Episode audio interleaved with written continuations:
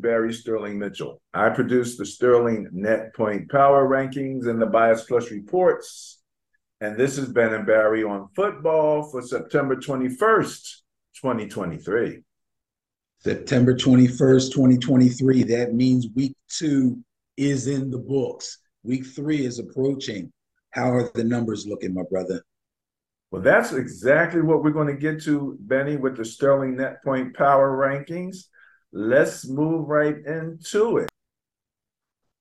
Okay, Benny, so let's go to the Sterling Net Point Power Rankings, which we use as our, as our basis for analysis. You'll see four sets of stats. ANP, average net points. APF, average points for. APA, average points against. And ATOD, average turnover differential.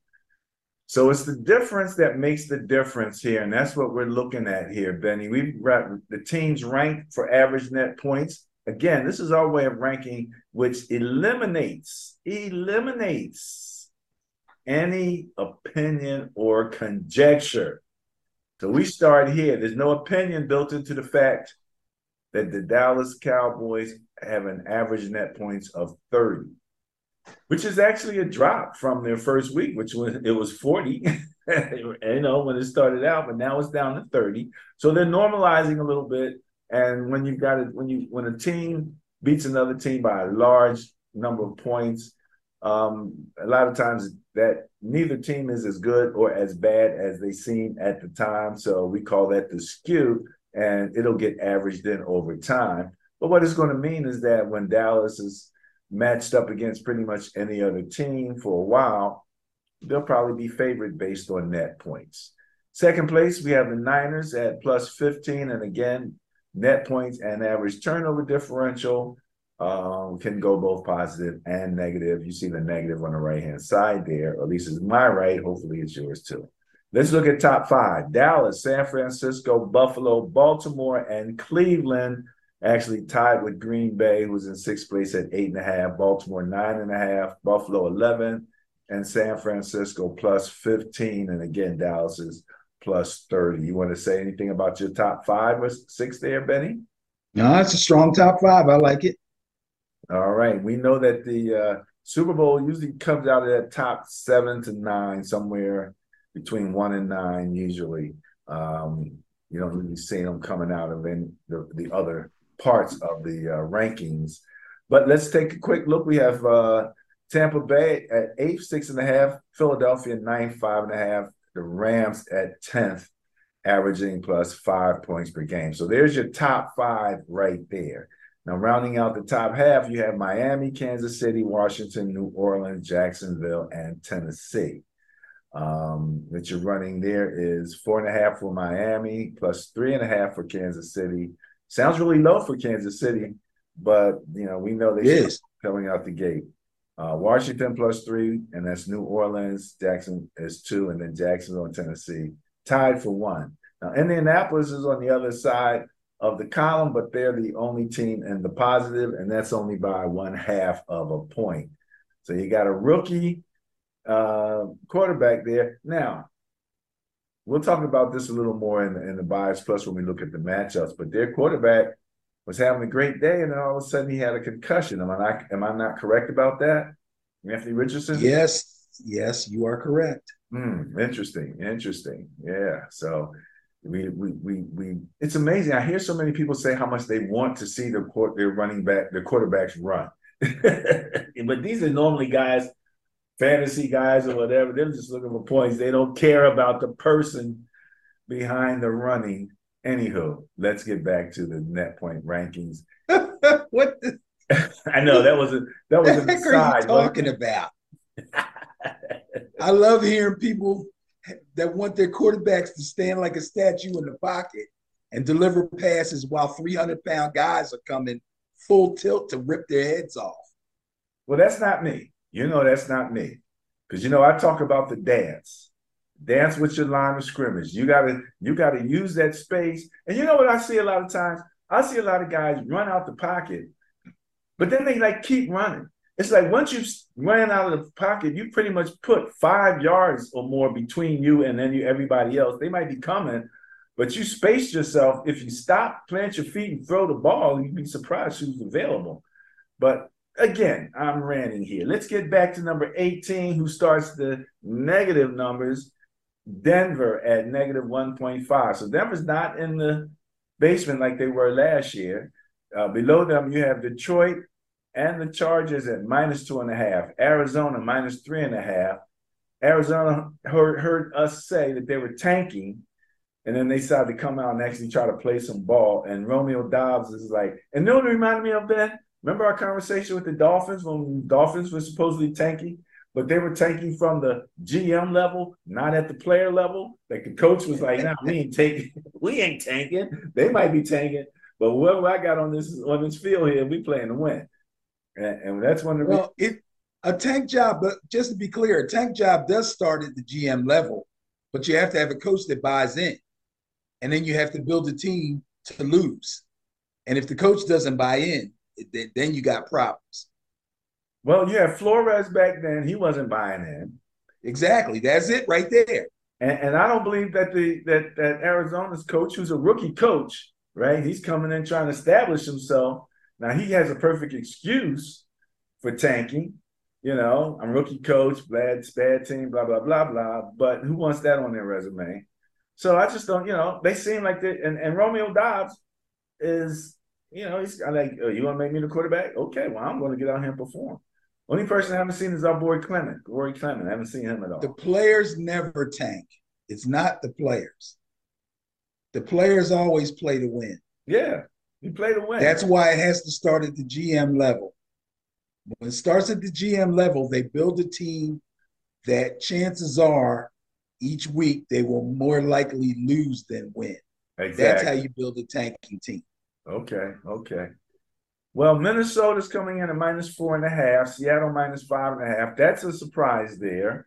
Uh, Minnesota might not be as much as a surprise. New England minus six, the Jets minus seven, Carolina 26th place, minus eight and a half. Pittsburgh, 27th place, minus nine and a half. Cincy, minus 12. We talked a little bit about their quarterback issues. Houston, another rookie quarterback, tied with Vegas at minus 13 and a half. Chicago minus 14 and the Giants, we knew what happened. That's a skewed number there, minus 18 and a half. But again, that's the second week of the season. So let's look at the average points for. This is the actual scoring that these teams did. And again, Dallas is in first place, average, you know, coming out the gate with 40, and then uh, 35 beyond that on average for the two weeks. Uh, Green Bay is in second place with 31 points. Uh, San Francisco and Miami, which I call Niners East, tied at 30 points a game. So these, you know, my number, my magic number is 28, you know, one touchdown per quarter. If you can do one, one touchdown per quarter, you can probably win 60 to 65 to 70% of your games. But um, not but actually Philadelphia is in there, 29 and a half Chargers at 29. A lot being talked about the Chargers right now. Um, interesting to see that they're, they're putting up 29 points a game. Washington, 27 and a half at seventh. Eighth place is Buffalo, 27 points per game. The Rams are 26 and a half points per game. Indianapolis is tied with Detroit, Baltimore, excuse me, and Baltimore. That's three ways 10, 11, and 12 places at plus 26 or just 26 points per game. Can't have a negative scoring number.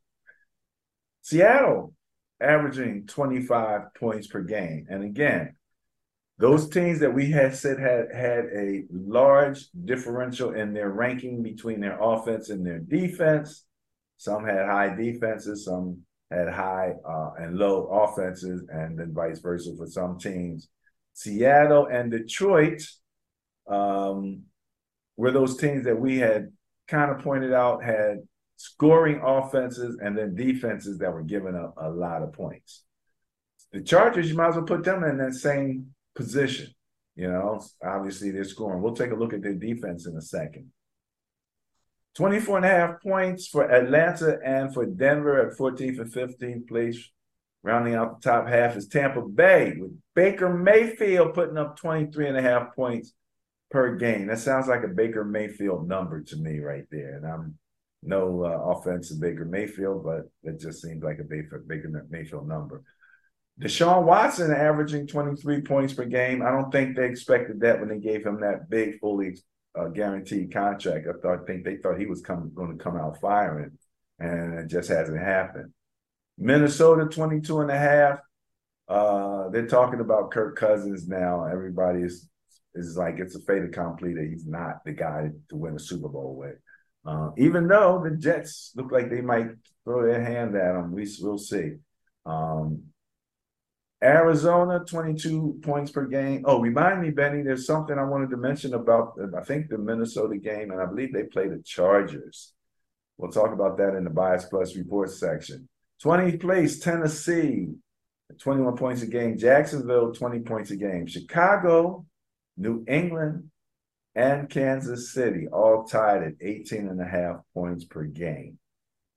New Orleans, 18 for 25th place, 26th place. You have Pittsburgh putting up 16, and the Jets are averaging 16 points per game. So say what you want about the Jets. They're not the worst team in terms of scoring. Your Giants with the skew in at 15 and a half points per game. Houston, again, rookie uh, quarterback, 14 and a half points. Las Vegas, old quarterback, Garoppolo. I keep calling him a rookie. Tied with Carolina and Cincinnati for the lowest scoring points in the league at 13 and a half points per game. So there you got your 1 through 32, Benny. And your Giants ain't in that last place anymore. They made a nice move from 32nd to 28th place in one game. Yeah, well, I guess that just means we're not as bad as people thought we were. That's that's that's not a, a real positive note to me, but it's only week two or week three we're going into, excuse me. Yes, yes, it is still early. All right, ready to move on to the defense? Sure. Because defense wins championships. And we're talking about APA average points against. Let's take a quick look at the at what these teams are giving up here. So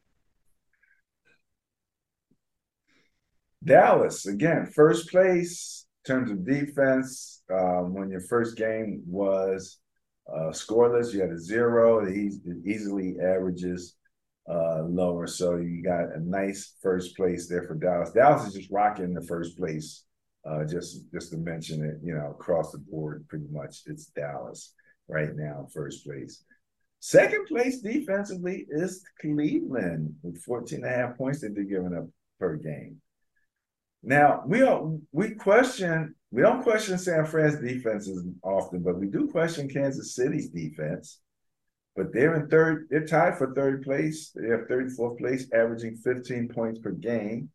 Uh, I saw Jones made a, a significant uh, uh, tackle for a loss in that last game, so uh, they were glad he was he's back signed and he's happy. Um, top five rounds up with Buffalo on top, and actually tied with uh, New Orleans at at 16 points per game that they're allowing. So you have five for Dallas, 14 and a half for Cleveland, 15 for San Fran, Buffalo uh, is and New Orleans tied at 16. So there's that's your top group right there. Uh, rounding out your top 10, Baltimore at 16 and a half points per game. Tampa Bay tied with Atlanta at 17 points per game. Jacksonville, nine, 19 points per game, rounds out your top 10. So top 10 ranges from five points per game allowed to 19 points a game allowed. Allowed. Anything on this group right here? A couple of minor surprises and a, a couple of teams that I personally expected to be there. Obviously, Dallas showed that they had a really good defense last year, and I expected that to continue, which so far it has. Cleveland was strong on defense also, and they continue to be, and also the Niners. Now, Kansas City got better and better each week as the season went on last year after pretty much playing the first half of the season in the bottom of the heap as far as points against was concerned. I attribute that to youth, especially youth in the secondary. Those guys are all pretty much still together now, and it's beginning to show. They're beginning to gel and play well together. Uh, the Buffalo Bills defense is usually strong. New Orleans was declared in the preseason to be a pretty good, strong team after making a few acquisitions and having a good draft. Baltimore is right where they normally are, kind of somewhere in the top 10, either near the top or near the bottom, but always right around in the top 10. Tampa Bay's defense was supposed to be declining. Uh, it still might, again, because it's early in the season. But Atlanta and Jacksonville are showing me something that I wasn't really expecting from them. They've both both teams have played fairly well defensively. So um, yeah, Jacksonville with an offensive minded head coach, much less, right? Right. A top 10 defense there. Tennessee coming in at 11 with giving up 20 points per game. Rams giving up 21.5 for 12 plays. Carolina 22, 13, 14 plays. Green Bay allowed giving up uh, 22 and a half points per game. And if I remember offensively, they were scoring 31 so that gives you an idea about where their net points are. Uh, the Jets giving up 23 points per game, one point better than the 16th place Philadelphia Eagles. And those Eagles, uh, I kept hearing about guys who hadn't played being in their secondary all of a sudden, and there's confusion here and some confusion there. You know anything about that? yeah, well, you know, you're going to hear a lot of conflicting stuff considering that we live in Philadelphia. So you got the talk, sh- talk shows, you got the national people on TV, and then you got the fans all over you. But uh, yeah, they had a couple of injuries, and um, they let an all-star safety go, who's now with uh, Detroit, I believe. So, or is he with Detroit? I think he's with Detroit. But anyway, um, so some of these new guys that are filling in um, may not be uh, at the top of the playbook. Let me put it that way. And uh, they're making some minor errors. I keep trying to tell people that this year's Philadelphia Eagles is not the same as last year's Philadelphia Eagles. Last year's Philadelphia Eagles started hot and stayed hot all year long. They had a great season had nothing but good things to say about the Eagles week after week after week. Any negativity about the Eagles was very, very small, and they fixed it right away. This year's Philadelphia Eagles are getting off to a bit, a bit of a little shaky start. Uh, you got new coordinators, you got new players, playbooks have changed a little bit, uh, a couple injuries here and there. So you got a little inexperience. And I do believe I heard a smattering of boos last week. Oh. So, you know, five, ten years ago, Eagle fans are not the same as five, ten years ago, Eagle fans today. well, you know, I, I, birds were at. When people talk about boo birds, you immediately think about Philadelphia fans. Yeah, yeah. You're not talking about the Falcons. you know, you know what I mean? And, and, it's funny, I told one of the guys, um, I said, I love to hear uh, Eagles Eagle fans whine after a win. That's what they don't. They think it's just good GM. The coach. Yeah, I think it's just a continuation of last year. It's never like that. It, it really Hardly is. Ever it's amazing, you know, and, and we track net points from year to year. So coming in from last year, you had teams they were ranked in certain places because of what they had accomplished last year.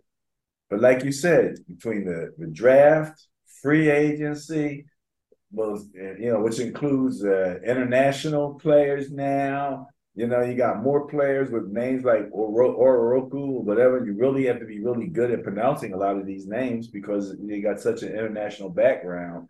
Uh, so a lot changes. And then you have injuries. You know, all of a sudden, the guy that you expected to be there, Aaron Rodgers, um, is not there.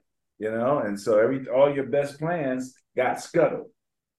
Going back to the um, listing here, um, going to the top or going to the second half from 17 to 32, we have a tie between New England and Washington at 24 and a half points per game. Uh, you have a four-way tie from Miami, Arizona, Cincinnati, and Indianapolis, which takes us down to the 22nd place at 25 and a half points per game. So that's Miami, Arizona, Cincinnati, and Indianapolis. Denver and Pittsburgh are tied for 23rd and 24th place, actually, at 26 points per game. Then you have another tie, Minnesota and uh, Raiders tied at 27. Houston's at 28 points per game for 27th place. And then rounding out the bottom five, Detroit 28 and a half points allowed, Seattle 30.5 points allowed, Chicago, or excuse me, the Chargers, I don't know why I said Chicago, the Chargers allowing 31 and a half points, Chicago allowing 32 and a half points, and the Giants allowing 34. And again, we call that the skew. But it's interesting, Benny. I mentioned Seattle, I mentioned the Chargers, I mentioned Detroit. So they're right in a row at 28th, 29th, and 30th places. So you're, if you're scoring 30, but you're giving them 31 and a half, guess what that adds up to? A letter L. you know? Right. And then right. you know this conversation about Justin Herbert. It's like, why are you even talking about Justin? I wasn't even talking about Justin Herbert. Well, as I'm concerned, Whatever's going on over there is fine. Whatever's going on in that defense, though, ain't fine. And that's for Seattle, Detroit, and the Chargers.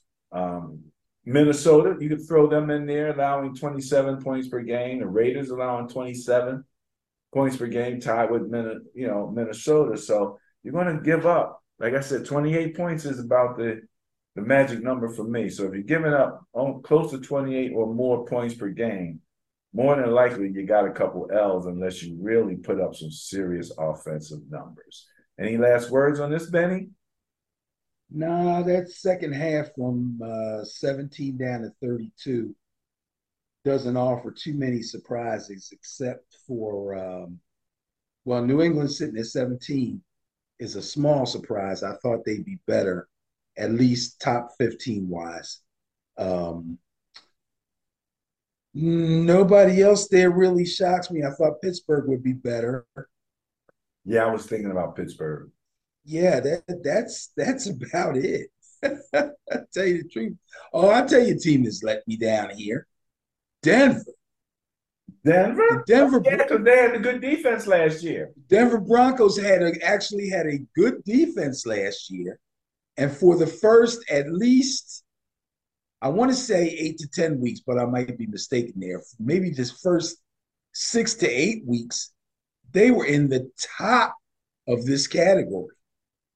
They were hanging around in the top five, top six of this category and racking up L's like a mug every week because the offense was so bad. Now it's almost the opposite. Interesting that you say that because it it uh, it reminded me of the Jets, you know, where you are like, okay, they already got the defense. And, and we just right. said it's not it's never the same team from last year to this year. We just said right. and then we go back. Last year they had the top defense.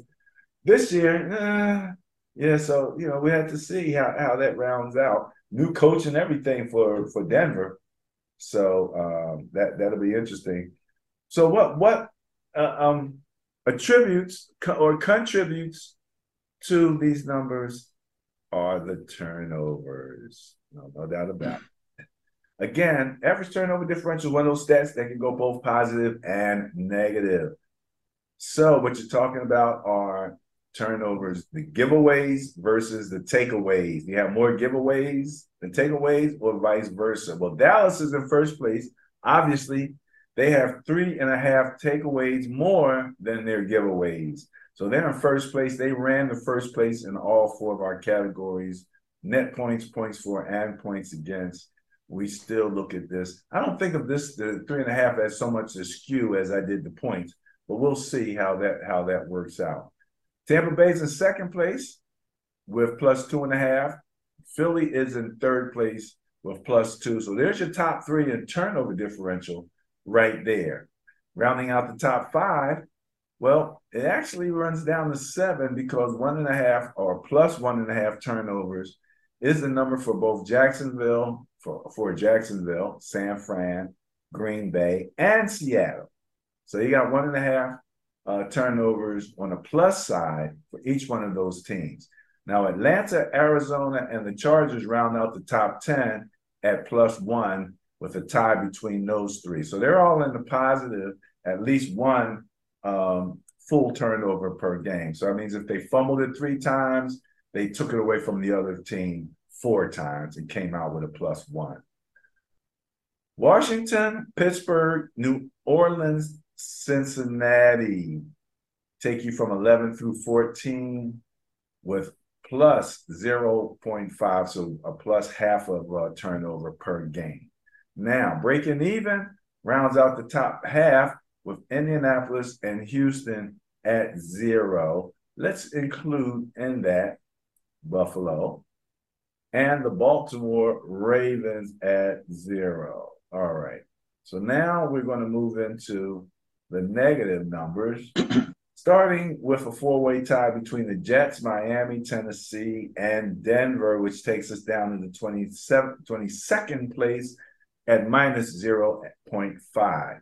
You have a tie between New England, Kansas City, and the Rams for 23rd through 25th place at minus one. 26th and 27th place, you have Detroit at minus one and a half and Carolina at minus one and a half. And then in your, bo- your bottom four, 28. Oh, wait a minute. I'm looking at the 4 through 31 here. Let's take a look. Boom. There you go. Uh, 28 through 31 is minus two. You got Vegas, Chicago, Cleveland, and the Giants. And then at the bottom, last place in the league, minus three uh, average turnovers per game. Uh, is that a reflection on Kirk Cousins or somebody else turning this ball over? What's going on? I'm sure you want it to be, but Well, you know, that actually rounds up the Sterling net point power rankings, looking at your points, uh, average points, your average net points, points for, points against, and turnover differential. Anything before we move on to the next segment, Benny? No, it'll be interesting to watch how these numbers start to fluctuate after a while. But if you're prone to giving the ball away, if your quarterback is prone to throwing interceptions, uh, I know head coaches go into a tizzy when running backs fumble the ball. You you can actually lose your starting job if you play for a particular head coach, Bill Belichick, because of fumbling. So uh, the, these numbers are are going to fluctuate. It'll be interesting to watch and see how they go. All right, absolutely, absolutely. Well, that wraps up this portion of the show. Next up, the Bias Plus reports, where we look at the matchups. Okay, first game we're showing here is the Atlanta Falcons at the Detroit Lions. Bias Plus score of 20 favors the Atlanta Falcons. Falcons are playing pretty good, Benny. Running that ball, that's for sure. Yes, they are. Uh, this should be a really good game. I'm, I'm really looking forward to getting a good look at both of these offenses. One offense being the Lions, that I expected to be pretty explosive, and another one that I wasn't sure about with the Falcons, but I knew had the potential because of the way that they run the ball and making their first round pick a running back, Bijan Robinson, who was really, really showing out early in the season here. But uh, let's talk about the Lions first. They lost last week to the Seahawks in what was pretty much a barn burner 37 to 31 was the final score. Uh, Jared Goff had a strong game with 323 yards and three touchdowns through the air. The Lions' ground game was pretty solid too. They totaled 102 yards between like five guys. Could have been stronger though. I expected a little bit more from uh, Jahmyr Gibbs, but uh, the the one-two punch number two was missing. That's David Montgomery. He was out with an injury, so um, they instead of leaning on Jahmyr Gibbs a little bit more, which they probably had the plan to, but with the scoring going the way that it was, turned into a score fest, kind of took the ground game out of it. Um, the difference in the game for the Lions, though, was three costly turnovers. And that's why we make turnover differential such a big part of what we do here. Turnovers make a huge difference, be they takeaways or um, if, if you if you actually get them. Yeah. Um, yeah, the Lions had one interception and they fumbled the ball twice. And that ended up being an extra possession or two for the Seahawks. And the Lions end up losing that game. Now, the Falcons hosted Green Bay last week, and they had to come from behind to get the win. The Pack held a 24 12 lead before the Falcons actually turned their offense up. Quarterback Desmond Ridder scored on a pass to Drake London, who's becoming um, quite the receiver. Uh, our friend of the show, Mark Russell, said he liked Drake London the year that he was drafted. He even hoped that the Eagles would get him. The Eagles didn't get him, but Drake London is who he thought he would be. Drake London's coming along very nicely, actually coming along better than Kyle Pitts, who's from Philadelphia. But uh, that's another story. So, pass to Drake London for a score. Uh, Desmond Ridder also ran for a touchdown, a six yard scramble. And Young Wei Koo, we don't always talk about field goal kickers on this particular show, but in this game, he was critical. Younghoe Koo kicked four successful field goals to complete the comeback and seal the victory. So, strong run game by the Falcons, pretty strong pass game by the Lions. Lions with the propensity to give the ball away. I don't know where these two ended up on uh, our current t- turnover differential list, but well, I'm tell you. Let me let me answer that question for you. Yeah, that'll that'll help me make a decision. The Atlanta and the Atlanta Falcons were ranked eighth with plus one, and your Detroit Lions were ranked 26th at minus one and a half. Oh my. That's a two and a half differential. That's not good, Lions. That's not good. And like I said, the Lions are that, are that team, Benny. They score. They just don't stop anybody as much as, as tough as their offense or their head coach is, and with his mindset that he has, they give up a bunch of points. Well, I tell you what I'm going to do. I'm going to pick Atlanta to go into Detroit and win that game. I think it's going to be a really good game, but I think the Falcons defense is going to play a little better than the Lions defense does, and they'll find a way to keep the Falcon offense uh, number bigger on the scoreboard. So yeah, I'm going to go with the Falcons. Yeah, I'm, I'm thinking that running game is going to keep Goff and that that offense off the field, and that's that to help in the time of possession. You know. Yep. I know, agree. I always say football is a is a game of time and space. you know, as much as everything else, time and space. You know, but yep. say uh, an inch in football is all the difference sometimes, especially when that when that guy brings that that chain out and he goes, "You're short by that much, buddy." so, all right, going with the bias, going with the Falcons.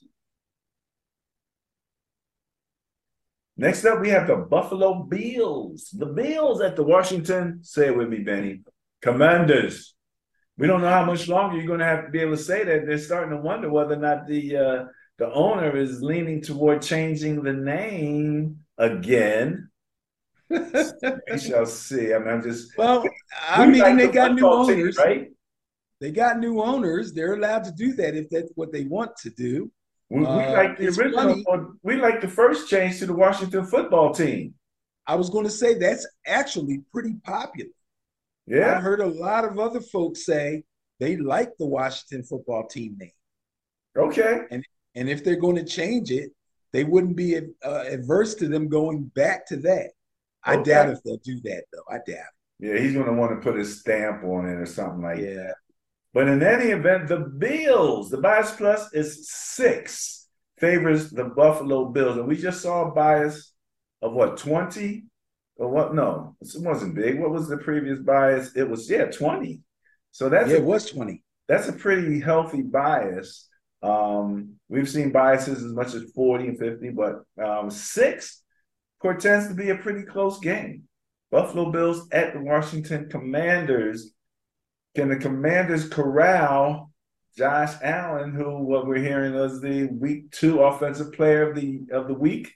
After I said I was wondering about him because he was making some questionable decisions, especially concerning his body early on. So yeah, he was he started off the game pretty gung ho and he paid for it. Uh, it was a sloppy four turnover season opener against the Jets. And the Bills treated their home crowd to a far more efficient and buttoned up version of themselves last week when they played the visiting Raiders. Buttoned up, I like that. Yeah, they were they were buttoned up. Well, I think buttoned up fits well with the way he was playing the week before, where he basically was ripping his shirt open. yeah. Trying to dive over people and hurdle people.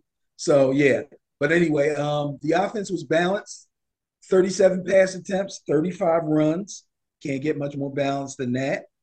Josh Allen completed 31 passes for 274 yards and three touchdowns.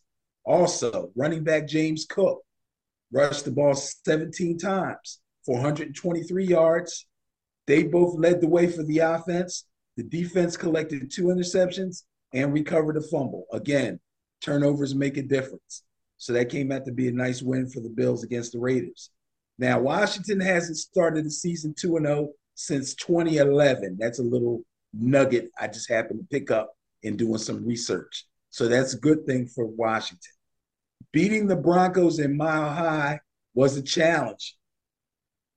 They fell behind 21 to 3 early, but they rallied, came back to take a 35 27 lead, mostly on the arm of quarterback Sam Howell, somebody that a lot of people doubted, and a lot of people are still doubting, but he came through in this one.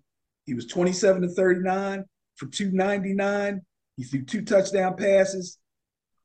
And uh, they had a very complimentary run game led by Brian Robinson Jr., who's been getting the job done. The defense did their part, sacking Russell Wilson seven times and hitting him a crazy 14 times. What the heck is going on out here? Poor guy's going to get killed.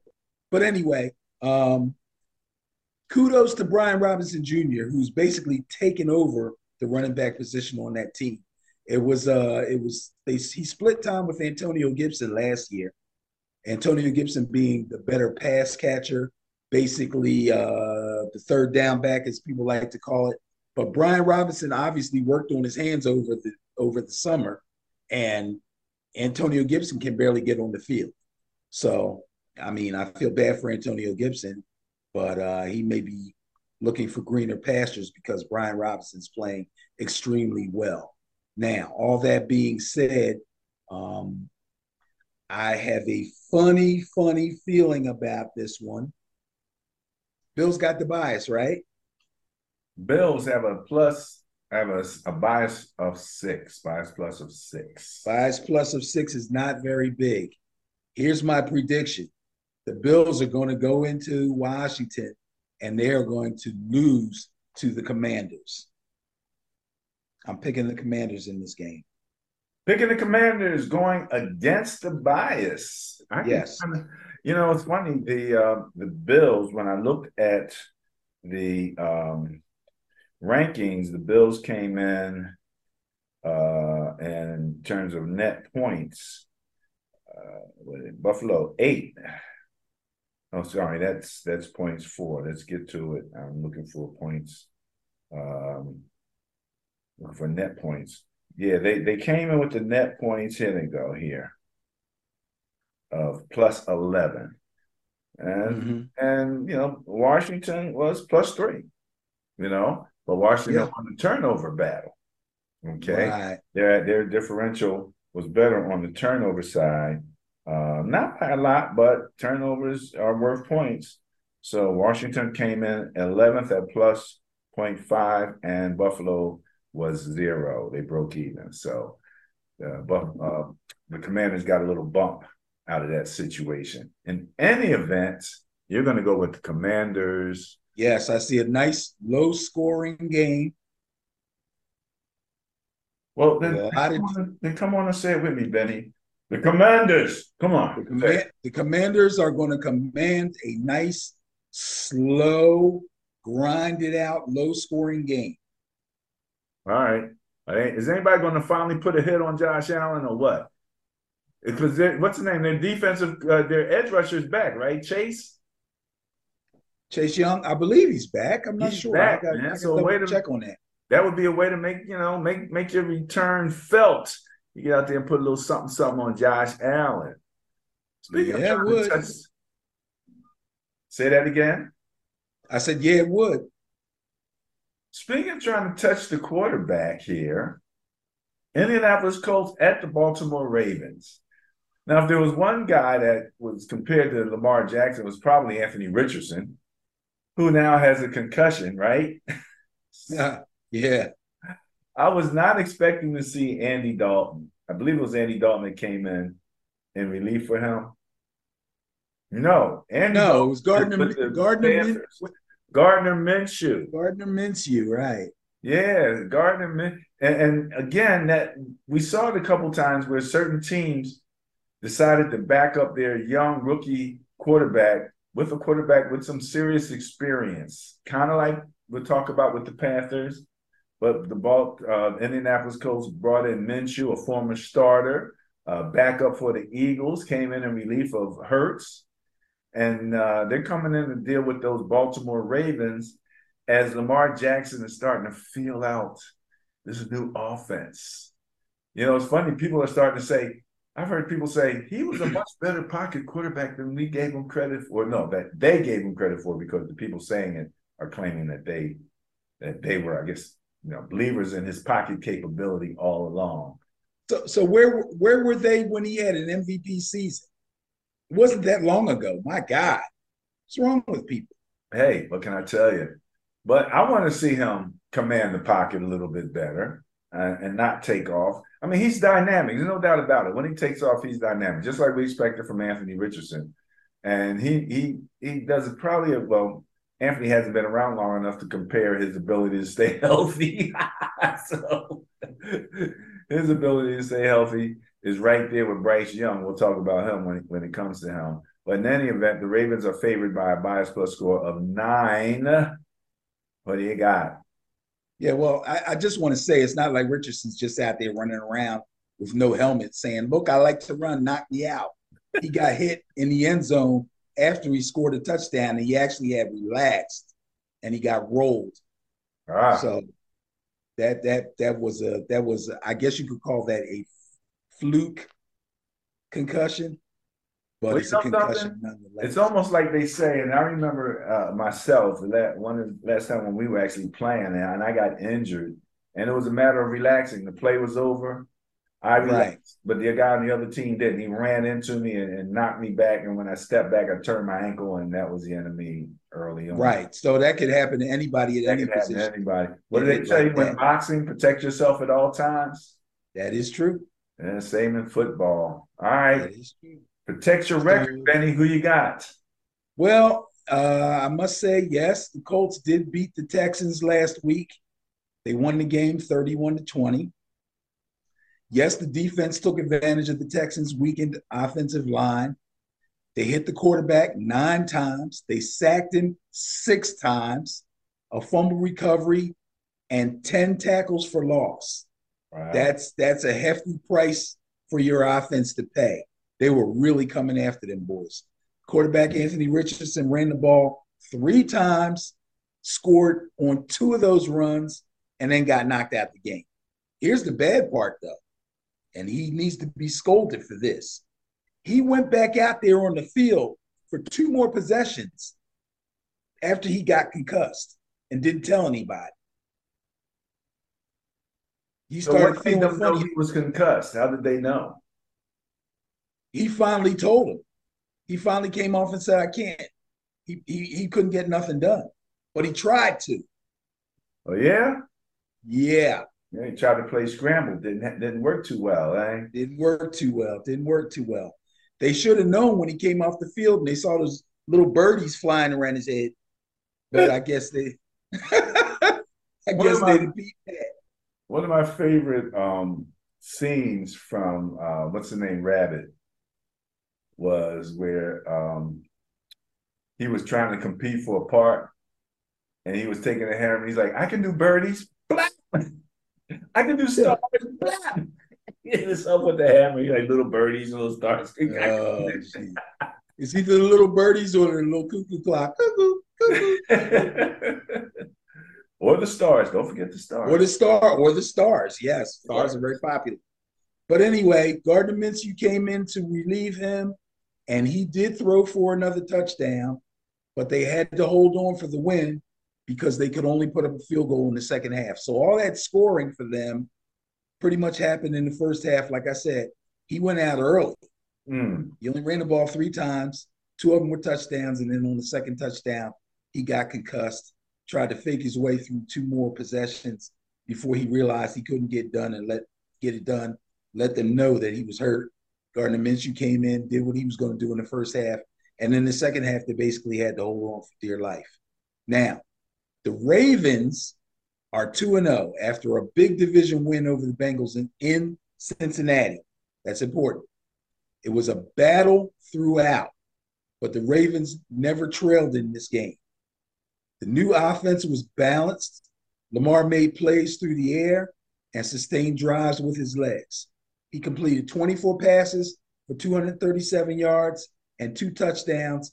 He had zero turnovers. And he led the team in run attempts with 12. Didn't read him, he didn't lead him in yardage, but he did run the ball 12 times.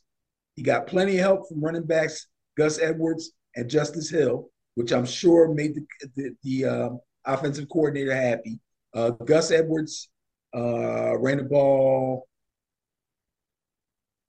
10 times for 62 yards. Hill ran the ball 11 times for 41 yards, and Jackson ran the ball 12 times. So that's pretty balanced. You can't get much better than that. And let's face it, new offense or not, a big part of their offense is Lamar Jackson running the ball. So, 12 times you said, like, right? Excuse me? 12 times? Yes, he ran the ball 12 times. Mm-hmm. Now, I didn't see the game completely, so I don't know how many of them might have been scrambles, but I'm sure plenty of them were called plays. I so, saw him know, take off a couple times. I mean, okay, yeah, that's know, what I'm saying. Like, if he ran 12 times, maybe eight of them were called plays, and maybe he scrambled four times. If they're calling for him to run, then what's the difference between the old offense and the new offense? I they're mean, doing it less. Huh? Less? You think so? Yes. Okay. All right. I think 12 times is too many, but we'll see. Well, that's that's your personal opinion, man. I'm true. not going to take that dynamic piece out of my offense. I don't care what nobody says. I believe that you can call running plays with a guy like that when you need them. And, and I think a lot of times these guys are just calling them. When do you just, well, okay, all right. I don't want to get into this with you. what you trying to figure out what these coordinators are thinking. Duh, I don't know what to do. Let Lamar run. Oh, it's third and let Lamar run. Uh, well, we probably should pass the ball, but let Lamar run. Let Lamar run. That, bro. Yes, those they plays, do. those plays are scripted. That's part of the offense. It's Somebody scripted it. During the scripting, they were going to let Lamar run. What are we going to do for play seven? Let Lamar run. okay, if that's what you think, you're entitled to your opinion. But if he ran the ball think. 12 times and the other guys ran the ball 10 to 11 times and they got plenty of work done on the ground, and when he did throw the ball, he was successful with it because play action was working because nobody had any clue which of those three guys was going to run the ball, then that was a successful game plan and they won the game. well, it worked. I'm not saying it didn't work. So who's got on this one? You going with uh well, here's the problem. Oh, there's a problem. I, talk, I, talk, I talked about all the good stuff for the Ravens, but here's the problem. The defense wasn't dominant, mm. but the secondary seemed to have a handle on the Bengals passing game because none of the receivers really got off except for Tee Higgins. So they didn't exactly shut Joe Burrow down. He was able to find Tee Higgins, but it seems like they game planned or double teamed or something to keep Ja'Marr uh, Chase out of the action. Tyler Boyd wasn't able to do very much. But you know, when you when you take one guy away on a team that has several good receivers, somebody else is going to end up hurting you. It was Higgins, but it didn't hurt him on the scoreboard. That was the main thing. So again, successful game plan offensively and defensively. Um, wow. Ravens are at home. Colts may or may not have their starter. If they do, he's still a little green. If they don't, Gardner Minshew doesn't stand a chance. I'm going to take the Ravens. Well, Benny, I can see that. I mean, let's face it. On uh, the average points against, the Baltimore Ravens ranked seventh, allowing 16 and a half points per game. And Indianapolis is ranked 22nd, allowing 25.5 points per game. So there you go. Story of defense. Going with the Ravens makes absolute sense here. Niners East, Denver Broncos at the Niners East Miami Dolphins. Five plus six favors Miami. Who you got? Ooh. Niners East. Have you heard, have you heard the uh, Broncos uh, coach talking about you know having to get the plays in quicker, be a little more crisper, you know, getting the plays in and stuff like. He wasn't really blaming Russell per se. He was, he was kind of pushing it back on his own coaches and stuff like that. Um, uh-huh. But he, I don't think he's happy with the snappiness of his offense there. They're not clicking like he wants them to. I don't think he's happy with not knowing exactly what he should be happy with. Oh. if that makes any sense. Well, is he happy with his defense? Because let's face it, the Denver Broncos now, as far as points against, where are they on? Ah, 23rd place, allowing 26 points per game. Last year, Russell averaged about 14 points per game, and averaged it, it added up to a pretty poor year overall. Uh, they're not gonna they're not gonna uh, do much better if they're still giving up 26 points per game in this current year. Well, after losing to the Raiders by one point in week one, the Broncos then turned around, lost to Washington Commanders last week. Remember the little tidbit I gave about the Commanders being 2 and 0 for the first time since like 2011, I think I said? Okay. The Broncos have now lost back to back home games for the first time in their team's history. Wow. So again, we're talking about Sean Payton, a guy who ran his mouth in the offseason talk bad about the previous head coach unsolicited, he didn't have to do that. As far as I'm considered, or as far as I'm concerned, he broke kind of broke the bro code for coaches. Okay. And what he forgot was when he talked about how bad they were, some of those people that were there when they were bad are still there. so now he got people looking at him side eyed in his own building. Yeah. But anyway, Broncos scored touchdowns on their first three drives of the game. So you couldn't tell them they weren't going to win this game. But then somehow they blew an 18 point lead with the offense slowing down in the second half and the defense completely going into the tank. Still, with that seemingly complete collapse, they almost pulled victory from the jaws of defeat with a Russell Wilson 50 yard Hail Mary TD pass with no time left on the clock in regulation that was caught by wide receiver Brandon Johnson after it got deflected two or three times by other people. Miracle play. That got the score to 35 33, but then they couldn't complete the two point conversion that would have taken the game in overtime, and they lost the game. I, I don't know what to say. Last year, the Denver offense couldn't get out of its own way. But for the first eight to 10 weeks, like I said before, the defense was actually pretty good. Now it seems to be the opposite. This year, um, it's it's crazy. And by the way, Russ threw for 308 yards and three touchdowns although those three touchdowns were all early in the game. And he led the team in rushing too. He did throw one interception and he did lose a fumble. Um, that didn't help his cause. Yeah. But yeah, I, I, I don't know what to say about them right now. I really don't. Now, here's the opposite of the Denver two week disaster. Miami is 2 and up with two consecutive road wins. Since college, I've always liked Tua Tagovailoa, and I remember how well he was playing before the before the concussions last year.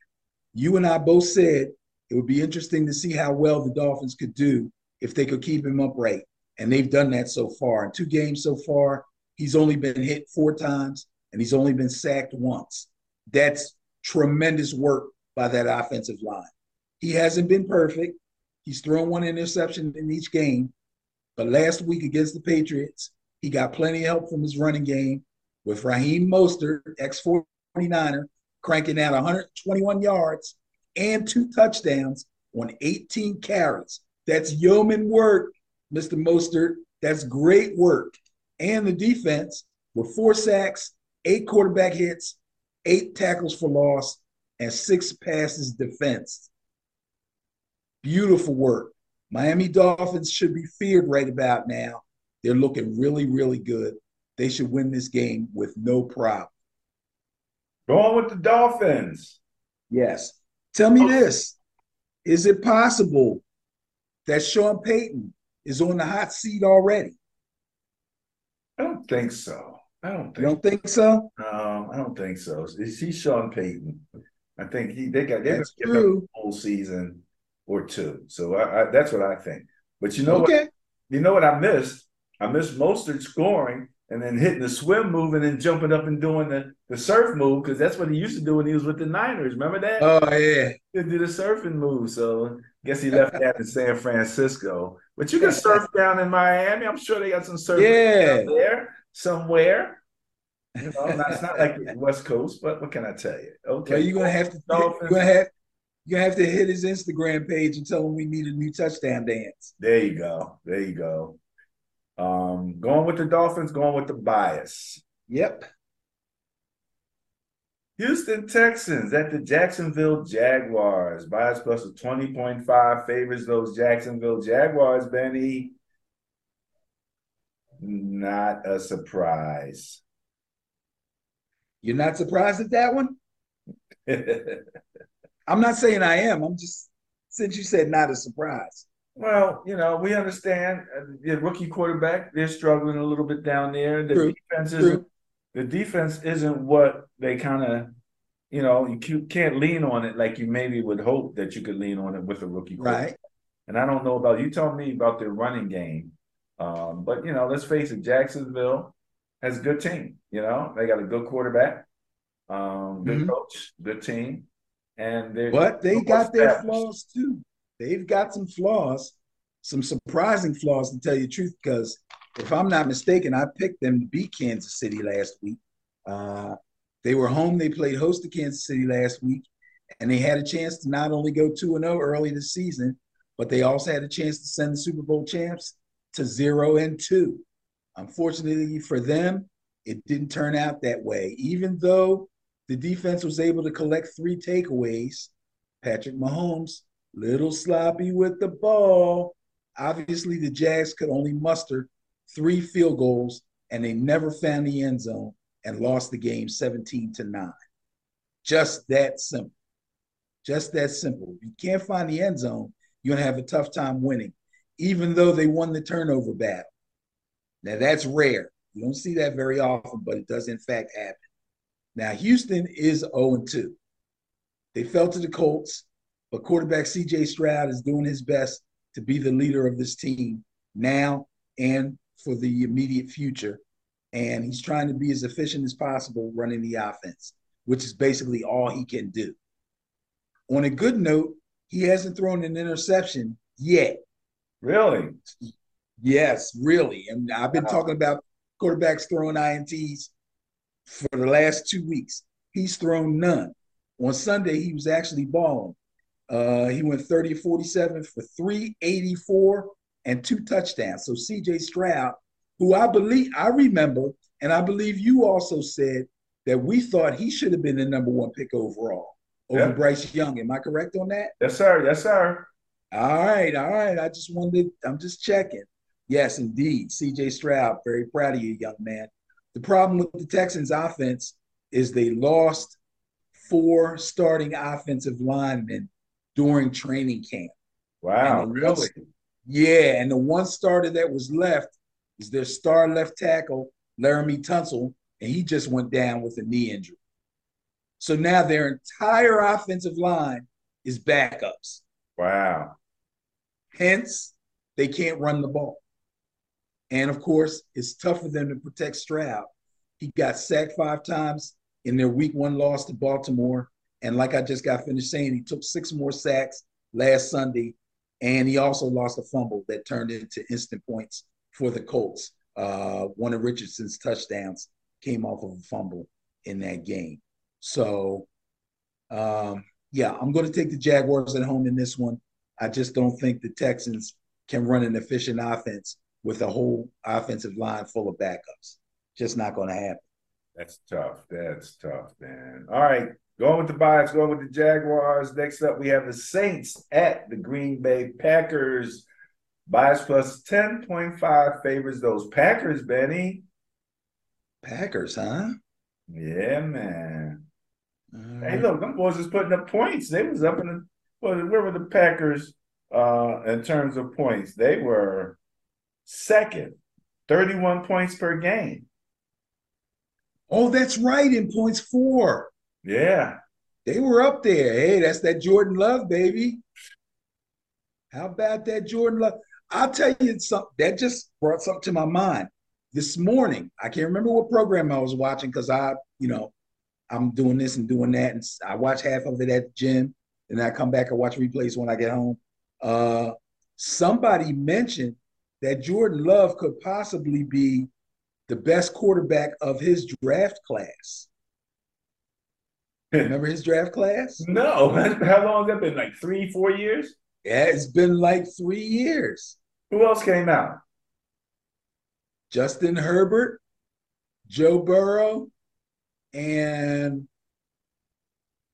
uh, and Tua. They're, they're declaring that Love could be better than Herbert after yes. two games. Yes. Could could be. He could turn out. It was presented like this. He could turn out to be the best quarterback in that class. Herbert, Tua, and Burrow, and Jordan Love. Wow, that's amazing. That's He's the only one that didn't have to start right away. That's no fault of his own. They had Aaron Rodgers. Well, maybe that's what they're, they're throwing some Aaron Rodgers pixie dust on Love and saying, hey, we'll wait and see. That's we'll wait and see. but in the we'll meantime, there we got Saints and Packers. Saints. And Benny, they're obviously, I didn't expect to see as much of Hill at quarterback as I saw. But all of a sudden, Taysom Hill, I'm like, wait a minute who's the coach here? Is, the, is it Sean Payton? did he come back? What what happened? Now all of a sudden we got the dual quarterback scenario again. There was a lot of Taysom Hill in that game. I must admit, you're right. You're absolutely right. Uh, let's see what we got here on the Packers. So the Pack traveled to Atlanta last week. They played really well for three quarters. Then the wheels fell off in the fourth quarter. They took a 24 12 lead into the fourth quarter and then got completely outplayed on both sides of the ball down the stretch. And they lost the game to the Falcons 25 24. Heartbreaker. Jordan Love did connect on three touchdown passes, but A.J. Dillon was only okay on the ground 55 yards on the ground, 15 carries. They definitely missed Aaron Jones, who was out with an injury. Aaron Jones started off looking like he was going to be tremendous this year. Then he pulled a hamstring. So We'll have to wait and see how that turns out. Um, Packer defense had an interception, five passes defense, and one sack, but they couldn't make any plays of consequence to stop the Atlanta comeback. They ended up losing by one point. In the other Monday night game, Derek Carr got off to a slow start in Carolina. and uh, was in a funk for most of the first half. Running back Jamaal Williams got injured and was replaced by practice squad player, uh, running back Tony Jones, and he scored two touchdowns. As wow. Carr and the rest of the offense finally, yeah, off the practice squad. Carr and the rest of the offense finally got it going in the second half. The defense made it tough on the Panthers and rookie quarterback Bryce Young all night long. That was the difference. They ended up winning that game. In this game, though, I think the Saints are going to go up to Green Bay and take a L. I'm picking the Packers to win that game. Going with the bias, going with the Packers. Okie yes. dokie. Let's see what. Oh, ooh, division matchup: Patriots at the New York Jets. Hey, these two quarterbacks should be familiar with each other. yeah. Plus one, how yeah, a little favors bit. the Jets. Jets get the bias. Let me just make Jets get the bias. Now let me let me say this much, right? Right. Ah, New England. Where are they at here? Net points of uh plus. Oh, that's 24. Okay, hold on one second. New England net points minus six. The Jets net points minus seven. Ooh. Now, you would say, well, then the pay, you know, the Patriots should be um, favored. However, on the turnover differential, mm.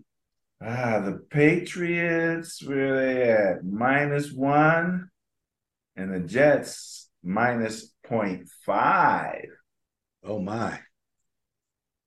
So when you throw that again, that leads to calculation in on that, that brings the uh, the point total in favor of the Jets.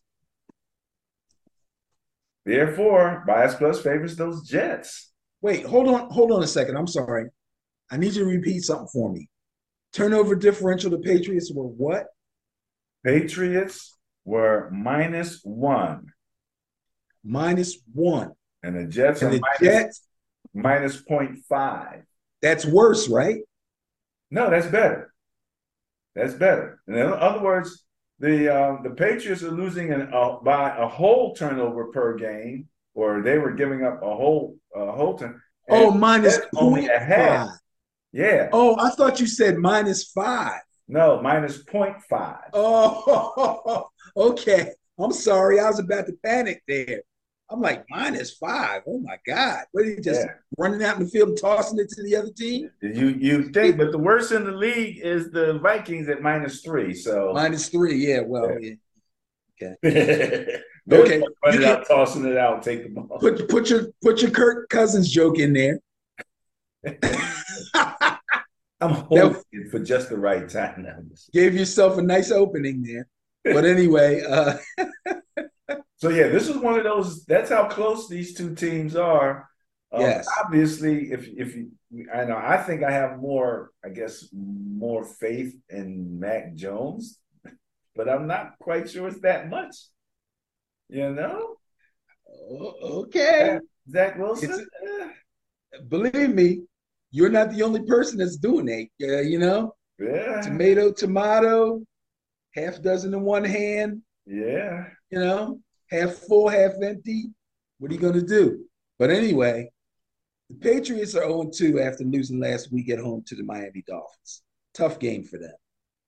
They look really average on both sides of the ball, but they did just enough to be within striking distance late in the game. But they missed getting a crucial first down. You remember that play? No, Guy was running with the ball. He knew that he didn't quite pass the first down marker, so he tried to pitch it to a lineman.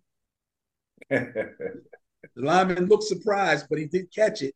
But his little moment of hesitation allowed them to tackle him too, and they were short. Right. They didn't get the first down. I can't remember um, that now. It's all coming back to me.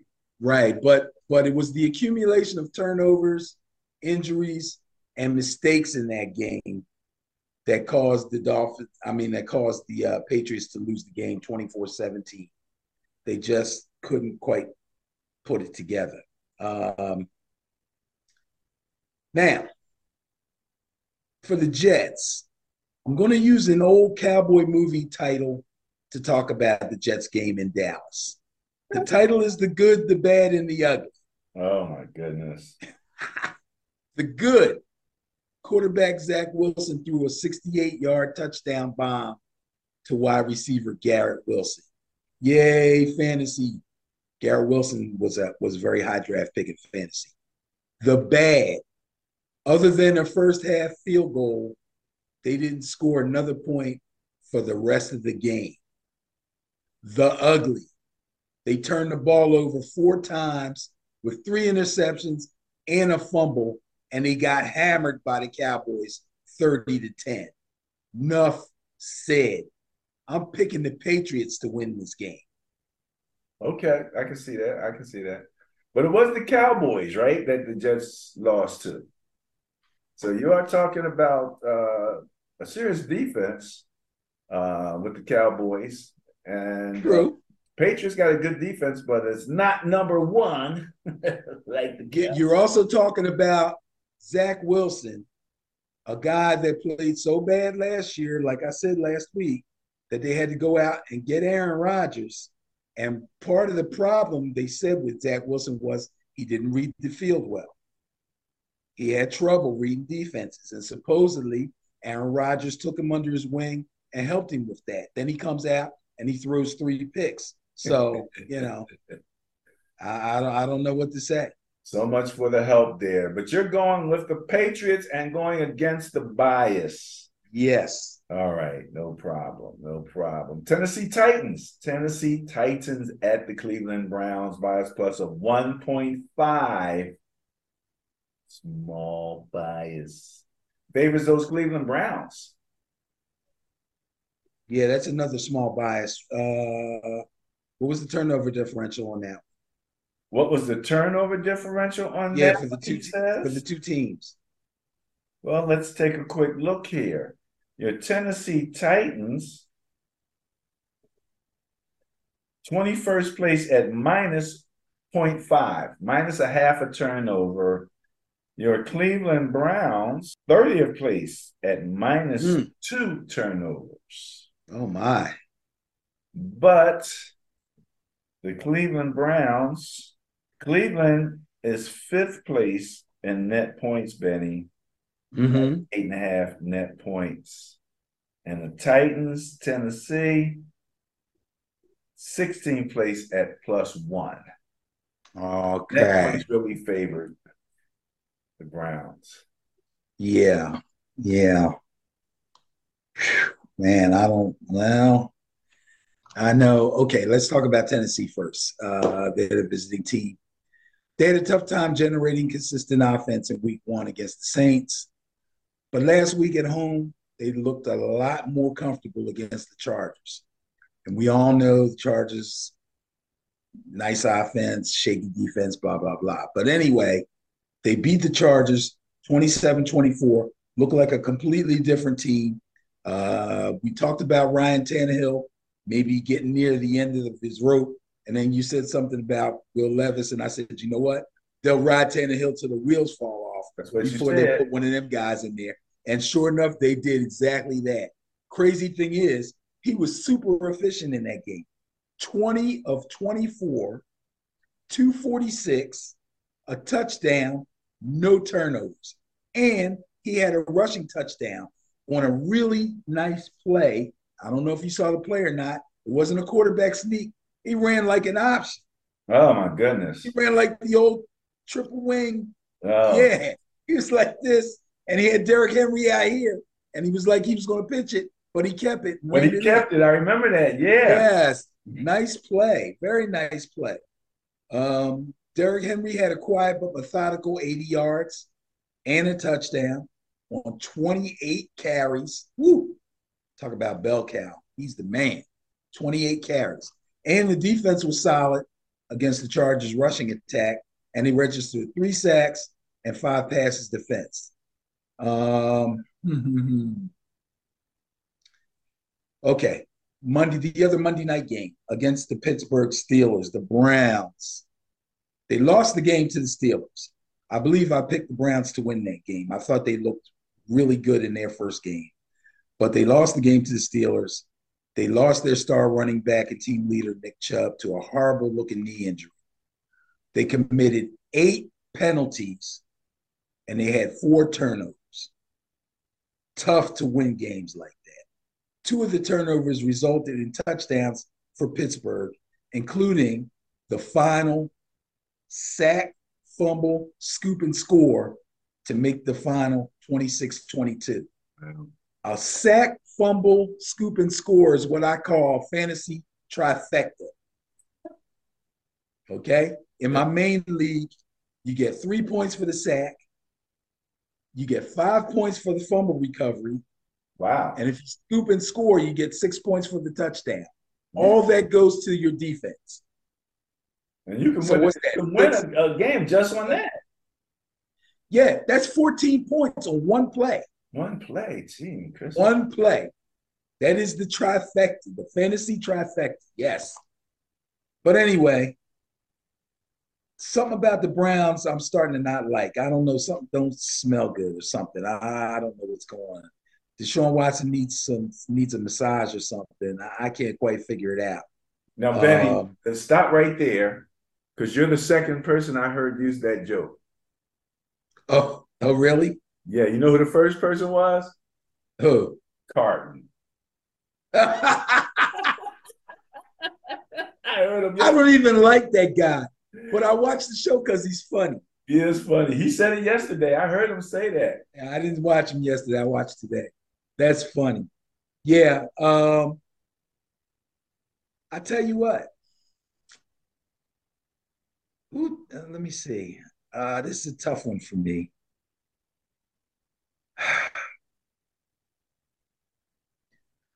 I'm gonna I'm gonna take the Titans in this game.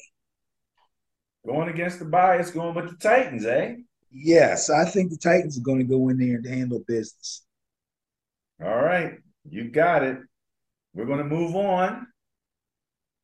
The Chargers at the Minnesota Vikings. Bias plus of 18 favors the Chargers.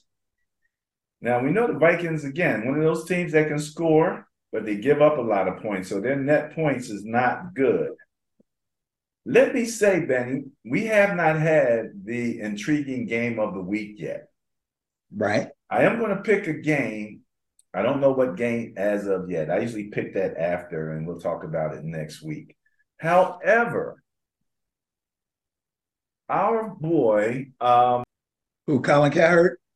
Cowherd, yes, he is making a uh, argument that the LA Chargers at the Minnesota Vikings is his intrigue. He called it his intriguing game. Okay. And he's saying because whoever loses, their coach is going to wind up getting fired. uh... And so it's going to have a ripple effect across the industry. So, for example, this is one of those scenarios people are throwing out where the Vikings lose, all of a sudden Kirk Cousins becomes expendable and he could wind up with the Jets. Uh, oh, okay, I, I see what's going on here. Yeah, yeah. So basically, he's trying to create scenarios where Cousins goes to the Jets. That's his main objective right there. Well, the Chargers coach, he's saying if if they lose, their coach is on the hot seat, and he's a defensive coach, the head coach. As far as I'm concerned, he never got off the hot seat. He was on it last year, and it got hotter when he lost to the Jaguars in the playoffs. Yeah, absolutely. absolutely. So he, yes, I believe if they lose this game, I would fire him. If I had the ability, he'd be gone. Wow. Be gone. Now, the, the Vikings coach, I don't know. I, I don't know about that. I, I think I think he deserves uh, we're not talking about the Vikings coach. We're talking about Kirk Cousins on the Vikings. That's what. No, I understand that, but you, but you said Car, uh, you said Cowherd said whoever loses, their coach will be fired. Well, if I said it, I didn't mean that. Whoever oh. loses, oh. somebody's going to get fired. If it's Minnesota, he's saying it's going to be Cousins. If it's the Chargers, fire he's saying it's going to be the coach. Yeah, yeah, you can't fire a player. Well, but you'll get rid of him. You'll move him. Okay, now you I don't want to get too far into this, but you do realize that if you decide at 0 and 3, you're going to trade away a guy that puts up numbers like Cousins. How do you think that's going to make your fans feel?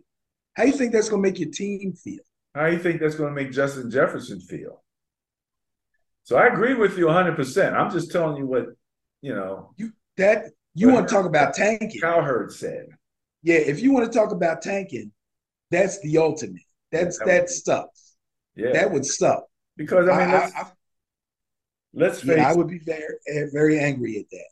Let's face it, the uh, Minnesota at the very least, where are they at here?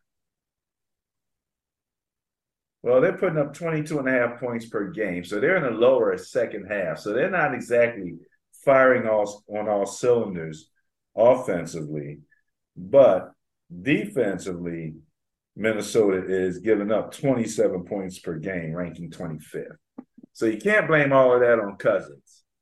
You know, he's not exactly firing it up, but he's, you know, he's not scoring 28 points per game, but his defense is giving up close to that. So bias plus 18 favors these Chargers. Who you got? Guess who the number one quarterback is in fantasy? Kirk Cousins. Cousins. Yep. But anyway, the Chargers are now 0 2 after losing on the road to the Titans. Tough game. We just got finished talking about it. Justin Herbert threw for 305 yards, two touchdowns, but with a little more than two minutes left in regulation and needing a touchdown to secure the victory, he was sacked, and the Chargers instead kicked a field goal to tie the game that took the game into overtime. So they had a chance to win it. He took a sack. They ended up being out of out of uh, first down range. So they kicked a field goal, tied it up.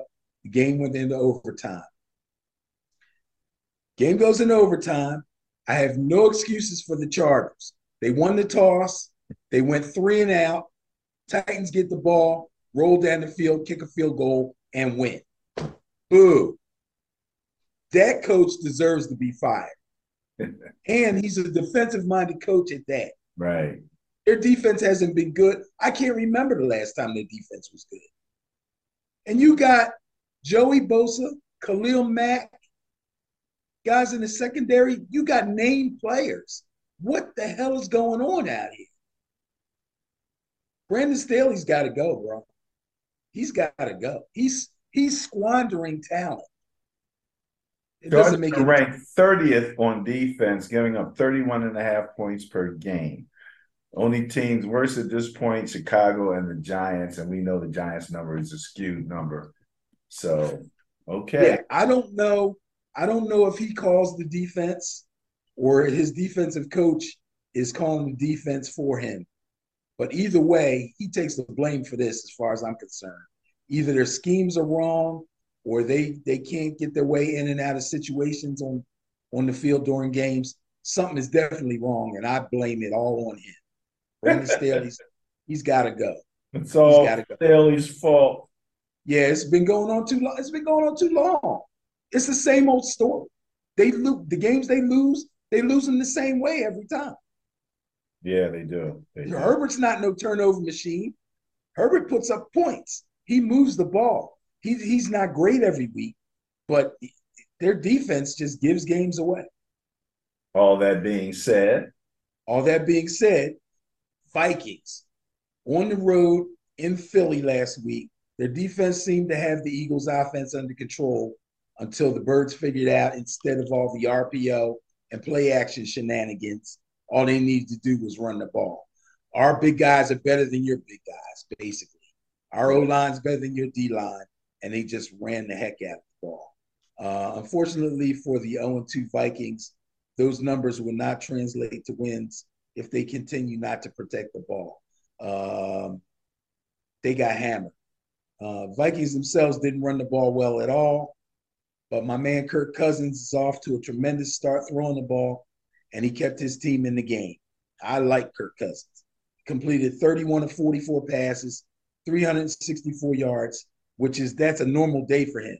Four touchdowns, Unfortunately, just like week one against Tampa Bay, the great numbers didn't translate to wins. And if you don't, oh, and you don't protect the ball, see what I did there? Yeah. That's what happens when the when the teleprompter script skips. the Vikings lost four fumbles, three of them in the first half. That helped the Eagles out tremendously.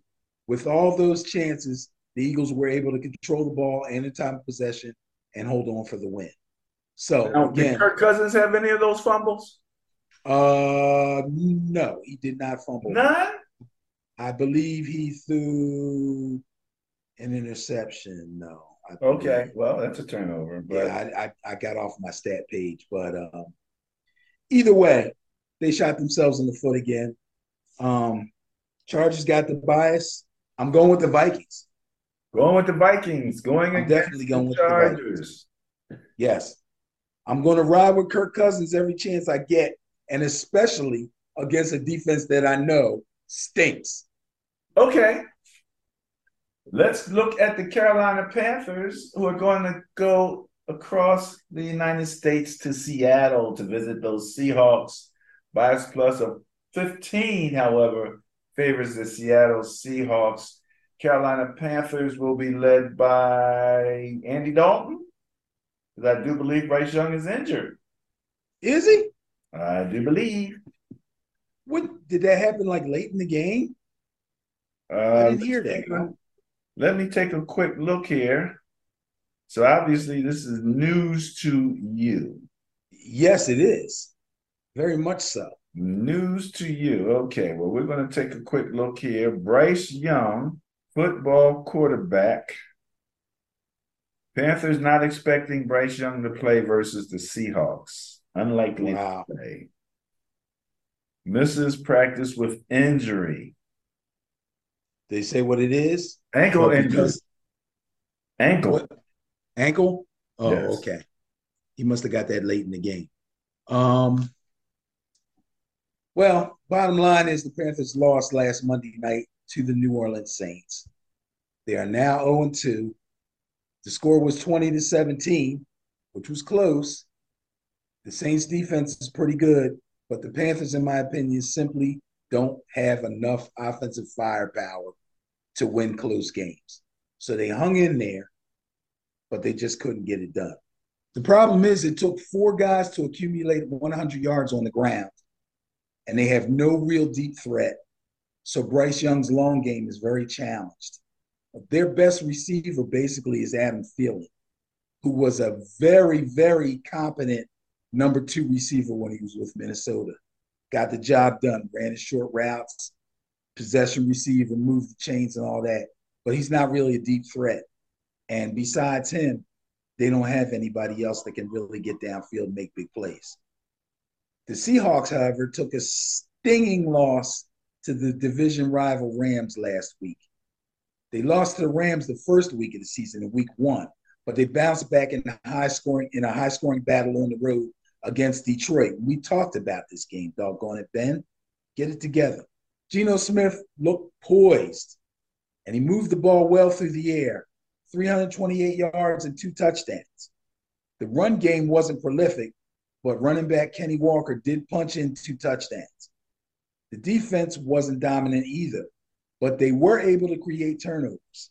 And they recovered two fumbles and uh, they scored on a pick six by cornerback Tre Brown. So that was the difference in the game, as it usually is turnovers, time of possession, because you got the turnovers, and scoring off of one of the turnovers as a pick six. So again, Seahawks are the superior team in this one. I will definitely take the Seahawks to beat the Panthers. Okay, going with the bias, going with the Seahawks. Okay, Benny, next up we have the Chi Town Bears at the Kansas City Chiefs.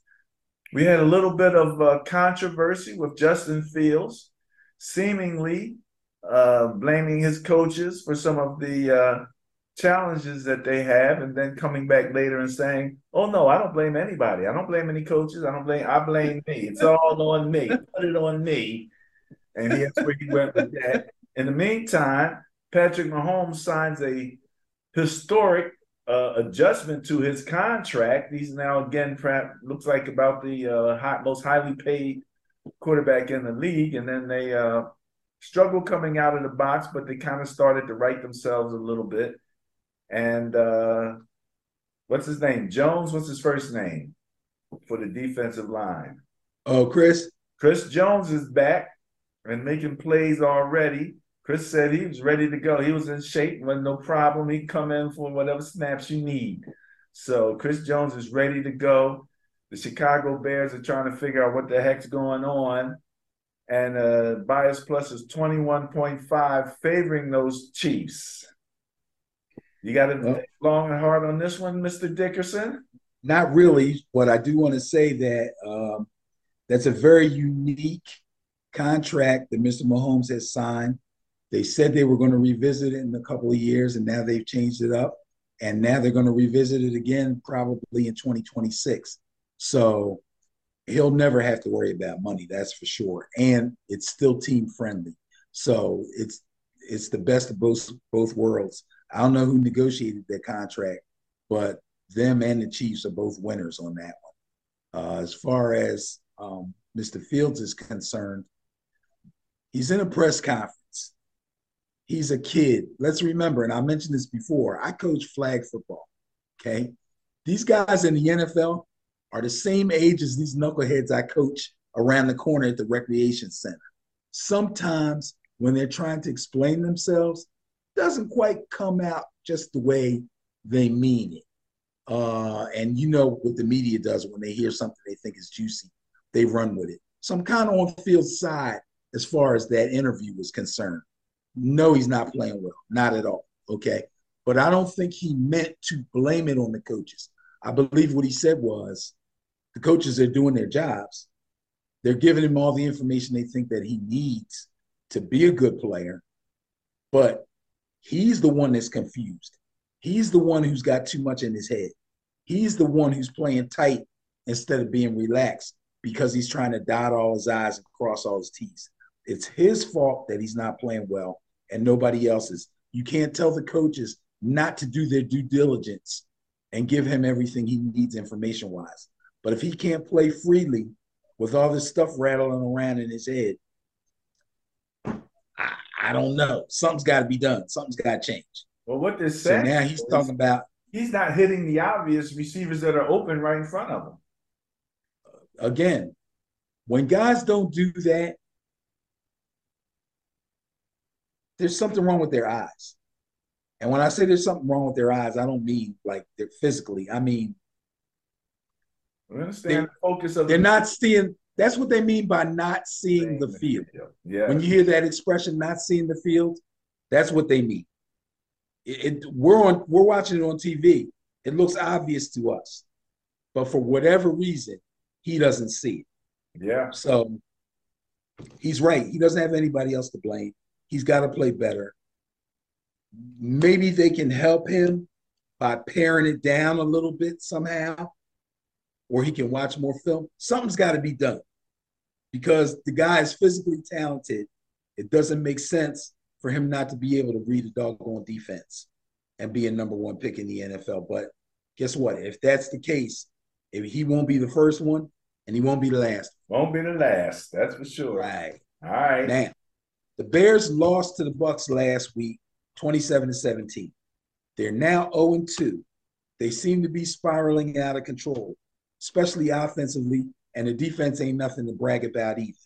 With the score 20 to 17, though, which is close, quarterback Justin Fields threw a pick six to Buccaneer linebacker Shaq Barrett, and that essentially squashed any chance they had of a comeback. So they really weren't out of that game. But they were backed up. I believe he was backed up in his own end zone when he threw that pass. Shaq Barrett picked it off, ran it in, and that was basically all she wrote.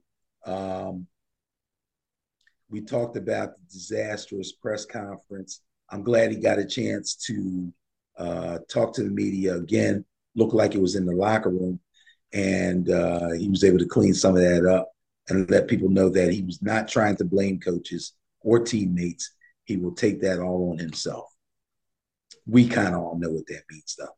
But anyway, uh, Jaguars. It is my opinion, just mine, that if the Jaguars offense hadn't come out flat against the Chiefs last week, Kansas City would be staring down the barrel of an 0 and 2 start. How do you come out against the Super Bowl champs at home and lay an egg like that? Jacksonville Jaguars, Dougie P. I'm always praising you guys, but my goodness, that was awful. Sure, they dropped a lot of passes, and sure, they played without their best receiver, tight end Travis Kelce. But they also committed 12 penalties for a whopping 94 yards and turned the ball over three times. Okay. So it is, it is my opinion that if the Jaguars offense hadn't come out flat against the Chiefs last week, Kansas City would be staring down the barrel of a 0 2 start. They committed 12 penalties for whopping 94 yards and they turned the ball over three times. They did not deserve to win that game. But because Jacksonville laid an egg the way that they did, they were able to come away, the Chiefs were able to come away with the victory. Now, all that being said and looked at, this should be an easy win for the Chiefs. The Bears don't really stand a chance. Easy win for the Chiefs, going with the bias, going with the Chiefs. All right, Benny, we're moving right along here. Dallas Cowboys at the Arizona Cardinals bias plus of 43.5 favors the Dallas Cowboys. The skew is in, Benny. Wow. the question is, what's the Trevon Diggs injury going to do to that defense? That's the question. And the Arizona Cardinals aren't throwing in the towel. No, they're not. The players aren't. I don't think the coaches either. I, I, think, like we were talking about uh, tanking before, the coach kind of knows what's expected of him. But no coach in his right mind is going to try to throw a game on purpose. You're not going to try to try to lose. You just maybe might not try real hard to win. It's the GM's job to set the team up for failure. And I'm talking if, in fact, tanking is the ultimate goal. Okay. So you look at the Cardinals team, look at the players they have, look at the talent level, and think about it. They're not necessarily set up to win. There's moves they could have made to improve their team, but somewhere along the line, I think probably when they, once they realized that Kyler Murray was not coming back this year, they made a decision that they need to look for a quarterback in the next draft. And at that point, the guy who should have took over for Kyler Murray, Colt McCoy, got released. And then they went out and made a trade and they brought in Josh. understand that at all. So, but Dobbs is playing pretty decent. What what didn't you understand? Releasing Colt McCoy? They would have been better with Colt McCoy. Yeah. But they didn't want to be better. Remember, they're tanking. Well, that was the thing. We were we were saying they were tanking, but we weren't quite sure. So again, when you've got a not fully bought in tank job, you get these decisions between the top group and the players that don't seem to make sense. No, there's no no no no. You're missing you're missing it. The players ain't tanking. Yeah, no. The players are the players are trying to win. I agree. So when so when the GM wants the team to tank, he has to make the team weak so that their chances of winning are diminished or at least lowered because he knows the players are going to try to win. Yeah, yeah. If, you look at their weapons, look at their weapons on offense. You thought Dobbs was that much worse than Colt McCoy? That's what they thought. That's what they thought. They took a guy who knew the system inside and out and who had won games for them when Murray was hurt before and just released him for nothing. Then he went and got somebody else's backup who played, but not much. Probably doesn't have a winning record for games that he started since he's been in the league. And they brought him in to teach him a brand new system. They handicapped the team, but they're still playing hard. That's what happens. I, I watched it with the Sixers and Brett Brown. there, there's like two two guys off of that old team that's still in the NBA. Everybody else is gone. Everybody else is gone. They they knew what they were doing. So anyway, Cowboys got to go out to Arizona. They're 2 and 0 and it's being debated as to whether they're the best team in the league right now. Now, according to the net point power rankings, they're number 1 in every category. So, it's a good argument. Uh Dak looked poised in the pocket and he delivered the ball with authority against the so-called Super Bowl quality defense of the New York Jets. CeeDee Lamb looks to be on his way to a dominant season. He turned 11 receptions into 143 yards, and the running game hasn't really missed a beat, with Tony Pollard being the starter and rushing 25 times for 72 yards. He also caught seven passes for an additional 37 yards. They're going to be really, really, really hard to beat as long as those three guys are on the top of their game, for real. Oh, yeah. And did I mention a real Super Bowl quality defense? The Dallas defense has seven passes defense, intercepted Zach Wilson three times, and recovered the Dalvin Cook fumble. Oh no, I guess I didn't mention that. That's a real Super Bowl quality defense right there. Yes, I'm questioning New York Jets defense, but that's another story. So now let's talk about the Cardinals and the whole tank thing here.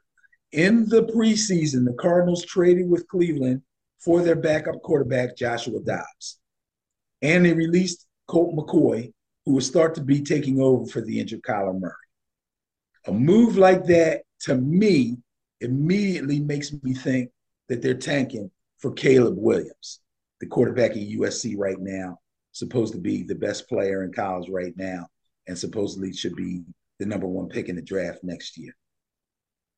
The players have played hard so far in their games against the Commanders and against the Giants, and their defense is very scrappy. But let's face it, they're just not built to win. And that's why they're 0 2. And I don't care how good they look and how hard they fight, they're not built to win games. I'm not saying they won't win any games, but they're definitely not built to win games. The talent level between them and the Cowboys is like the Grand Canyon. So the Cowboys are are my pick to win that game. So going with the bias, going with the Cowboys. Yes, sir. All right, Benny, let's get ready to move this thing along here.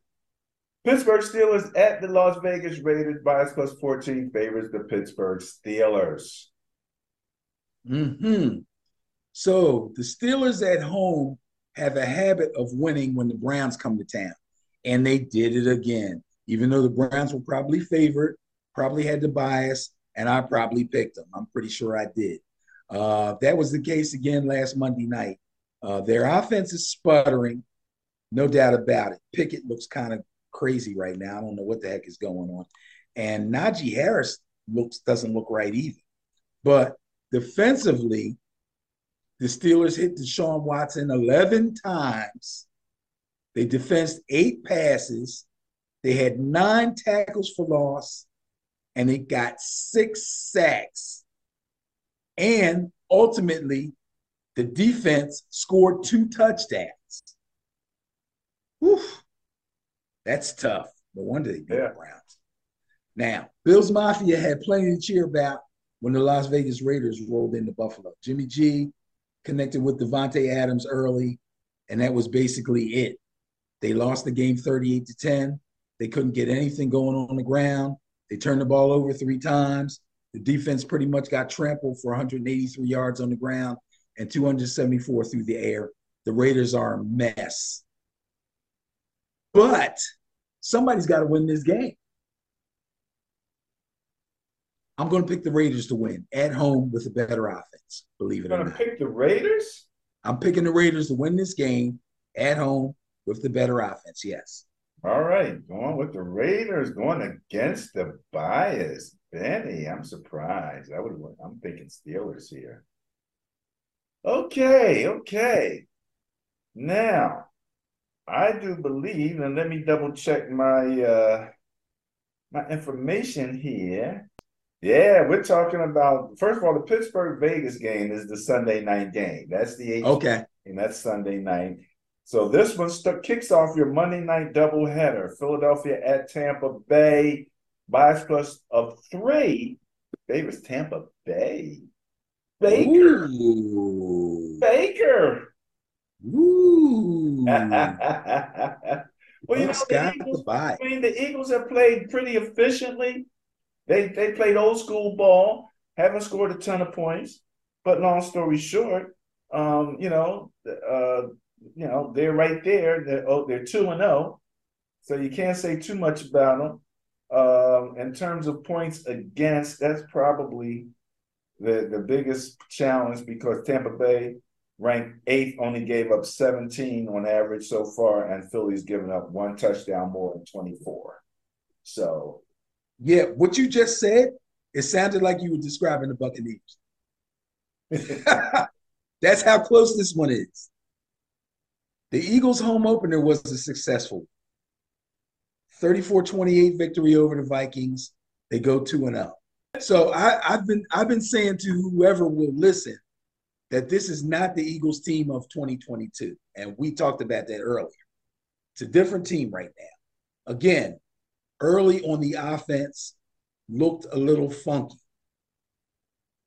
The in fact, it looked so funky. I heard some boos, which I haven't heard in a while here in Philadelphia. But yes, in fact, well, not at the Eagles game anyway.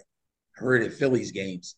But yeah, the fans were booing a little bit because oh, man, again, they're whining. I told you I love to hear Eagles. well, whining, after a win. yeah, That's my favorite Yeah. whine. yeah. They they really expected a lot more from the Eagles coming out of the chute, and they're just not getting. it. So the Even with fans, two new coordinators. Yes, yes. Well, they don't care who they boo. They just they booing everybody. Uh, however, it took them a minute to figure out that their offensive front was superior to Minnesota's defensive front, and they started to run the ball like the old Ohio State back when they had Woody Hayes, three yards in a cloud of dust. Except it was way more than three yards. Sheesh.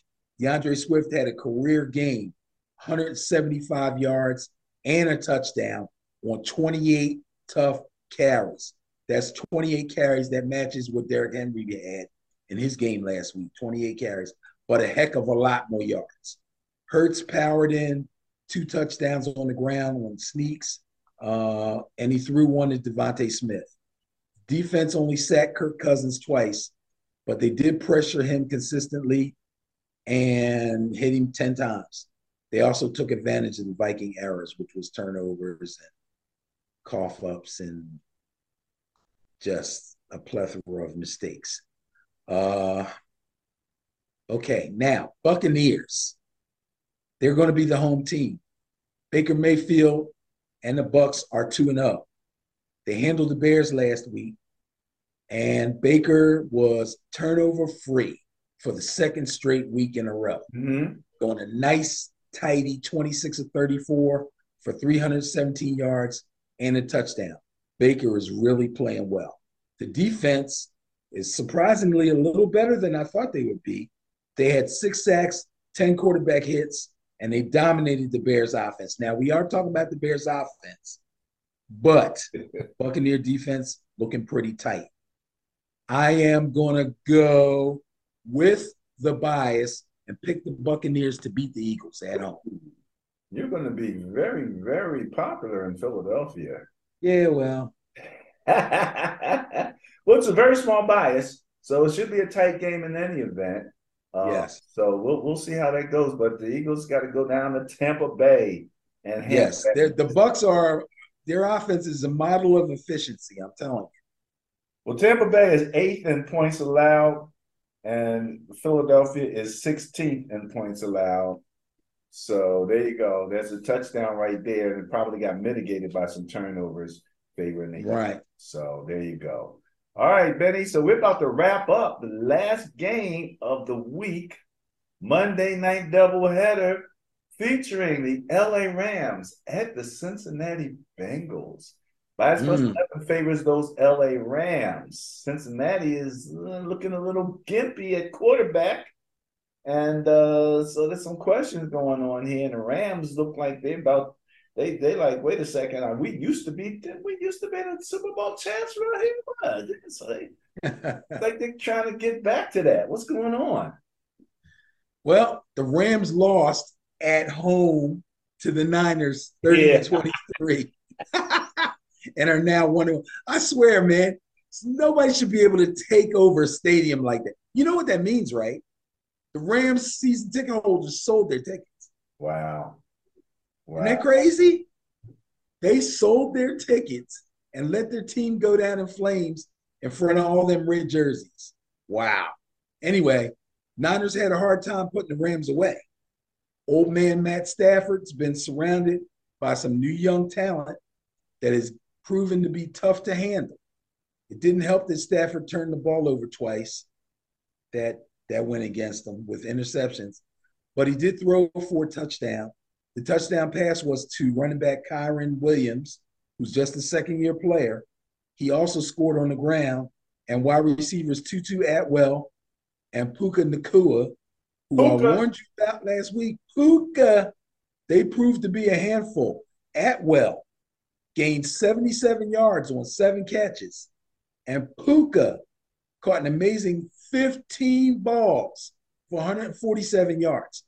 The last time that I can remember off the top of my head that somebody caught, caught 15 balls or more in a game was when Terrell Owens did it, and that was years ago. He caught 20 okay. in one game. Wow. Yeah. So uh the only problem for the Rams is uh they couldn't find the end zone enough to keep up with the that Niners. was against the Niner defense, though. Excuse me. That was against the Niner defense. Yeah, that's what I'm saying. They they couldn't. They they found holes. They put up numbers, but they didn't. They didn't light up the scoreboard. So if you don't put numbers up on the scoreboard, you're not going to win. There you go. Um, an 0 2 start for the Bengals is not a death sentence. It's happened before. In fact, they started 0 2 last year and uh, they rebounded pretty nicely. But this year seems to be a little different. Joe Burrow threw the ball a whole lot better than he did in game one, but losing to division rival Baltimore had to hurt.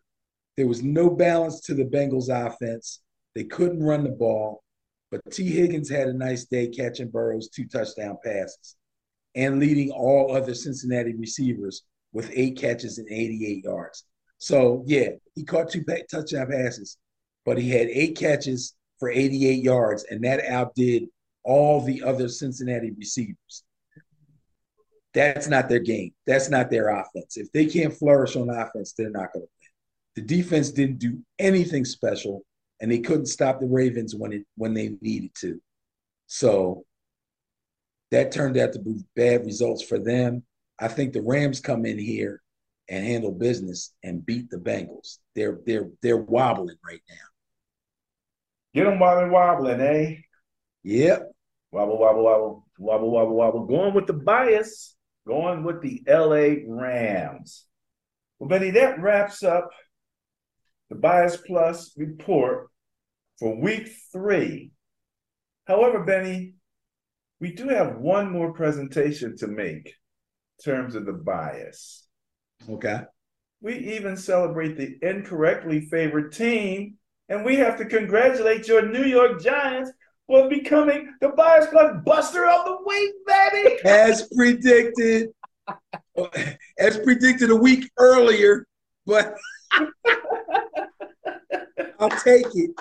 I'll take it. They did it. Unfavorable bias of 52, and they overcame that with a net win of three for bias plus buster score of 55. I think that's almost a record or something like that.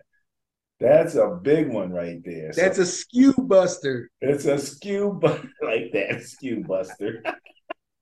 so congratulations to the New York Giants for being the bias plus Buster of the Week. Awesome. Awesome. okay, Benny, in this portion of the show, we're going to visit our social media page on Facebook at BNB on football, Ben and Barry on football on Facebook. Let's take a quick look. We only have a few things to talk about. I want to mention something real quick, Benny. Here you have a picture I took off of TV and I have here when people mess around with our stats, they get confused. Watch out for the skew. This guy has the Cowboys at a plus 60 point differential through two weeks. That ain't right. Unless you don't include the second half of the game that the, that um that was played against the Giants.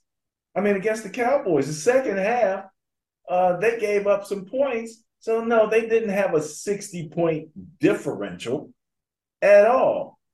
But you know, this guy, he's a cowboy fan. He's sitting next to Michael Irvin. They got big cowboy bucket heads. They, you know, they don't. All they're looking for is how can we say something good about the Cowboys. So they're taking skewed up stats and throwing them together and trying to use our differentials. Nah, leave that alone, buddy. Leave that alone. Uh, Cowboys favored. Nah, I know, I know. That's crazy. We talked about Patrick Mahomes already getting that record contract, giving him $210.6 million. dollars. You know, I mean, he probably go like he probably goes home like, "What happened today? Oh, well, they have my contract to about 20, 210 million. Oh, okay. What you want for dinner? you know, it's it's the norm in the Mahomes household. So that's about how that is. Any anything on that before we move on? Nah, I'm good. We're just about done, Benny. I just want to show this QR code. That's what it's called. Or you can there you go. phone at the QR code and go directly to last week's show. All right, Benny, that wraps it up for me. As we always say, thanks for following. Please leave comments and suggestions. Um, hashtag football is life is our motto. You have any last comments that you want to throw in there? One last thing.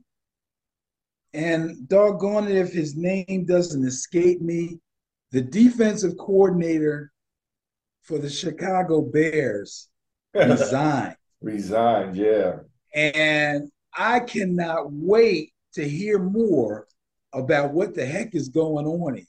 First, there was a report that the FBI raided the Chicago Bears complex. Now that has been changed, saying that they raided this dude's house.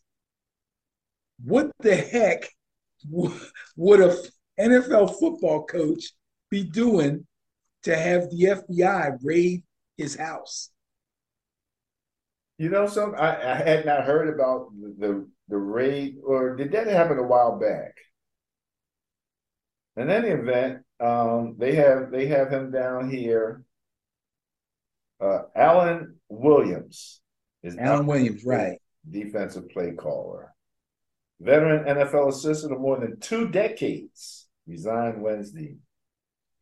That uh, outlets have reported the authorities had raided his home. Uh, he's saying he's taking a step back to take care of his family and his health so whatever's going on, that's serious, man. When you give up that type of career, um, and that type of stuff happens. So wow, I didn't know that. That's some news right there. That's some big news. Yeah, that's crazy. I can't wait to see how this plays out. Telling I'm just, I'm just curious. I, I really, I don't care, but I'm super curious to All see right. if I can figure this one out. But that's it. I'm done. That's it for me. Peace out, Ben and Barry on football. You can always go to www.benandbarryonfootball.com.